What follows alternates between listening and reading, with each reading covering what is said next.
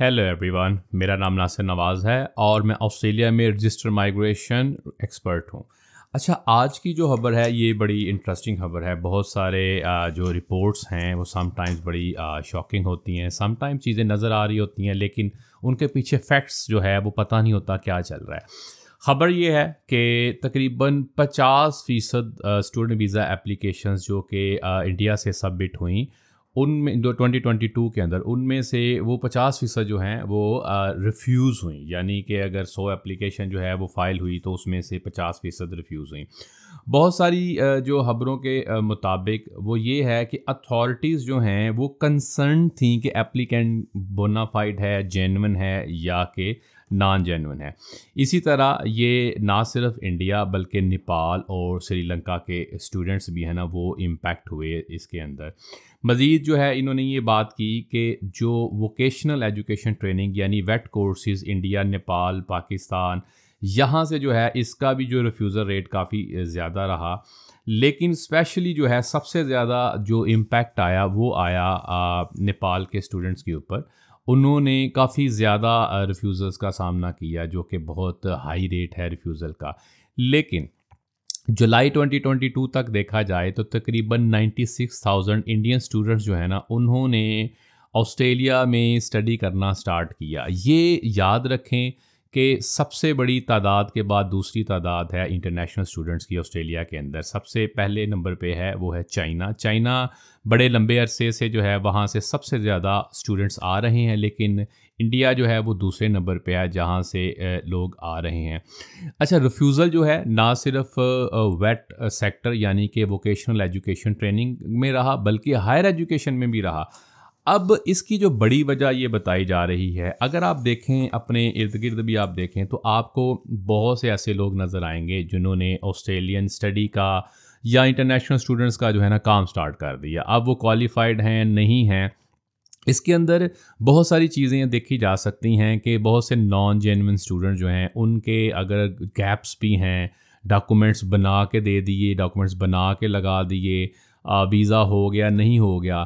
تو اب آسٹریلیا جو ہے، بہت زیادہ کنسرنڈ ہے، بہت زیادہ اسکروٹنی کرنے کی کوشش کر رہے ہیں کہ جو جینوین اسٹوڈنٹس ہیں، وہ آ سکیں اور یہاں پہ تاکہ جو ہے آسٹریلیا کا جو ایجوکیشن پروگرام ہے، اس کی انٹیگریٹی کو انٹیکٹ رکھا جا سکے۔ ہو کیا رہا ہے؟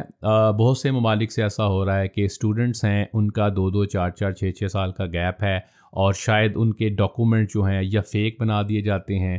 یا شاید ان کو ٹیمپر کر دیا جاتا ہے ایکس وائی زی ریزن کر کے اس کے بعد اپلائی کر دیا جاتا ہے۔ اور اس میں کیا ہو رہا ہے کہ جو ڈپارٹمنٹ ہے، اس کا بہت زیادہ ٹائم لگ رہا ہے۔ مطلب ڈپارٹمنٹ کا جہاں پہ ایک اپلیکیشن کے اوپر تھوڑا ٹائم لگنا تھا، اب آبویسلی وہاں پہ پانچ اپلیکیشنز آ جائیں گی تو زیادہ ٹائم لگے گا۔ اس میں سے یہ ہوتا ہے کہ جو لوگ جینون ہیں یا صحیح اسٹوڈنٹ ویزا کے لیے ہیں اپلیکینٹ ہیں، ان کا جو ہے وہ بھی ڈیلے کا شکار ہوتے ہیں یا سم ٹائمز وہ سمجھتے ہیں ان کے ساتھ انفیئر ٹریٹمنٹ ہو رہا ہے بیکاز آف دا ڈیلے اگر آپ دیکھیں تو سال کے شروع میں یا اس سے پہلے بہت لمبا لمبا عرصہ لگ رہا تھا آسٹریلین جو اسٹوڈنٹ ویزا ہے اسپیشلی اس کے پروسیسنگ کے اوپر۔ اس کے اوپر نئی گورنمنٹ آئی، انہوں نے بہت زیادہ ایکشنز لیے، انہوں نے یہ باتیں کرنی شروع کی کہ بھائی پروسیس جو ہے وہ اسموتھ ہوگا اور پروسیس جلدی ہوگا۔ یہ تو ہونا شروع ہو گیا۔ لیکن آپ اس بات کو کبھی بھی رول آؤٹ نہیں کر سکتے کہ آسٹریلیا جو ہے اس پہ کسی چیز پہ بھی کمپرومائز کرے گا اور کرنا بھی نہیں چاہیے۔ کوئی گورنمنٹ ہے تو ان کا جو ہے یہ کام ہے دیکھنا کہ جو آ رہا ہے لینڈ کے اندر یا آ رہا ہے آسٹریلیا کے اندر، ان کا ان کا کام ہے اس چیز کو دیکھنا کہ سارے جینون آ رہے ہیں۔ کوئی بھی کسی قسم کے سسٹم کو ابیوز تو نہیں کر رہا یا بیک ڈور سے تو نہیں آنے کی کوشش کر رہا، تو اس ساری چیز کو انشور کرنے کے لیے ڈیلیز ہوتے رہے ہیں۔ اور اس کے اندر انہوں نے یہی کہا ڈفرینٹ رپورٹس کے مطابق کہ ریفیوزل ریٹ کی وجہ یہ ہے کہ اسٹوڈنٹ بونافائڈ نہیں تھے۔ اگر آپ دیکھیں میں یہ نہیں کہہ رہا کہ سارے اسٹوڈنٹس جو ہیں وہ جینون نہیں تھے، بہت سارے جو ہیں وہ دوسری طرف بھی آ جاتے ہیں۔ اگر آپ دیکھیں تو زیادہ تر جو ریفیوزلز آئے وہ آئے جی ٹی کے اوپر یعنی جینون ٹیمپرری انٹرنٹ کے اوپر۔ انہوں نے یہ سمپل کہا کہ یہ جینون اسٹوڈنٹ نہیں ہے۔ ایکس وائی زی کنسرنز جو ہیں وہ شو کیے۔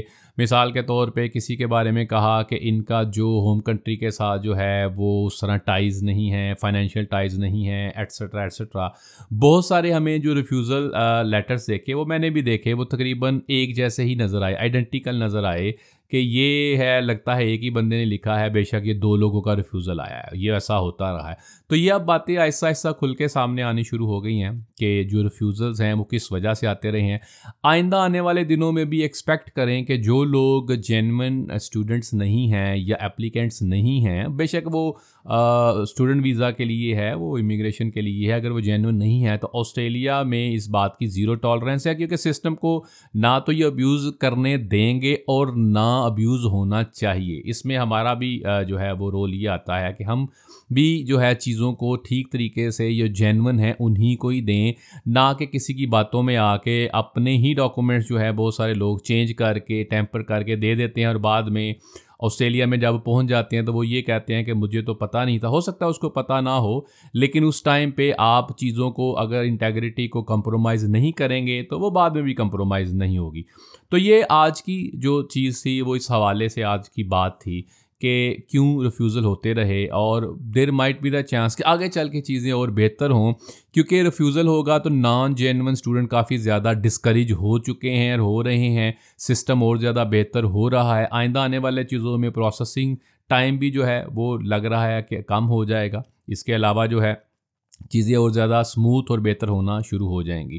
آپ کا کوئی اگر سوال ہے کیوری ہے، آپ کامنٹ کر سکتے ہیں۔ ہمیں سپورٹ کرنے کے لیے، ہمارے چینل کو سپورٹ کرنے کے لیے سبسکرائب کریں۔ Thank you